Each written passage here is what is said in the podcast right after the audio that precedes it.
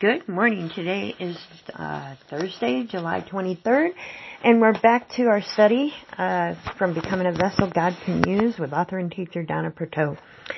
We are in the cleansing process, and within the cleansing process, we need cleansing tools, and that will be prayer and meditation.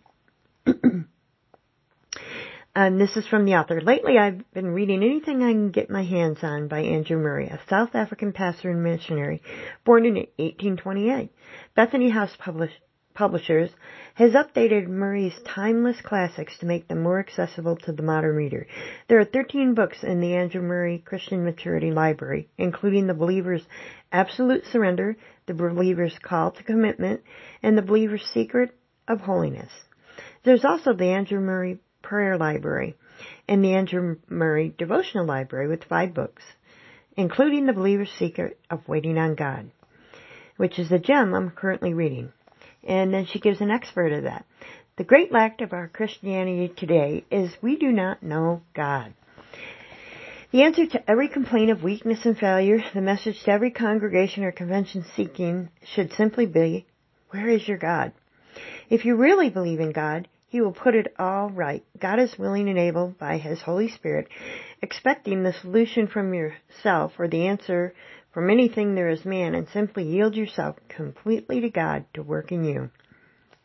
Pray to God that we, we may get some right conception of what influence could be by a life spent not in thought or imagination or effort, but in the power of the Holy Spirit, holy, waiting upon God. Mm-mm-mm. To this I would merely add, waiting upon God for cleansing. When we come before God in prayer, let's not bring a wish list with us. So often we are only concerned with our needs and wants and demands. Instead, let's focus entirely on Him. Let's enter His presence and keep quiet, allowing Him to reveal Himself to us in a new and personal way. How will that help the cleansing process? Simply this. The more we see God for who He is and the more we behold His holiness, the more we will see our need of cleansing.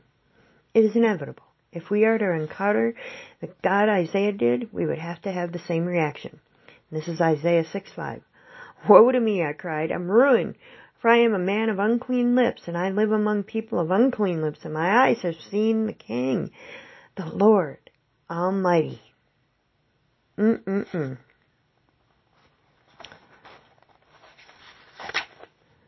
Um, I think I'm going to just stop right there because that's some good deep stuff to contemplate on. And I'll put down um, the scriptures. And if I can find that script that she talked about, that expert, I'll put that. I'm not going to type it. um, sorry. Uh, I, I will put that in there if I can find it. Anywho, woe to me.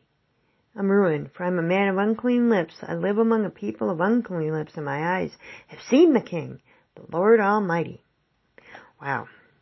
Alright, we'll get into this deeper next week, but this is a good stopping point.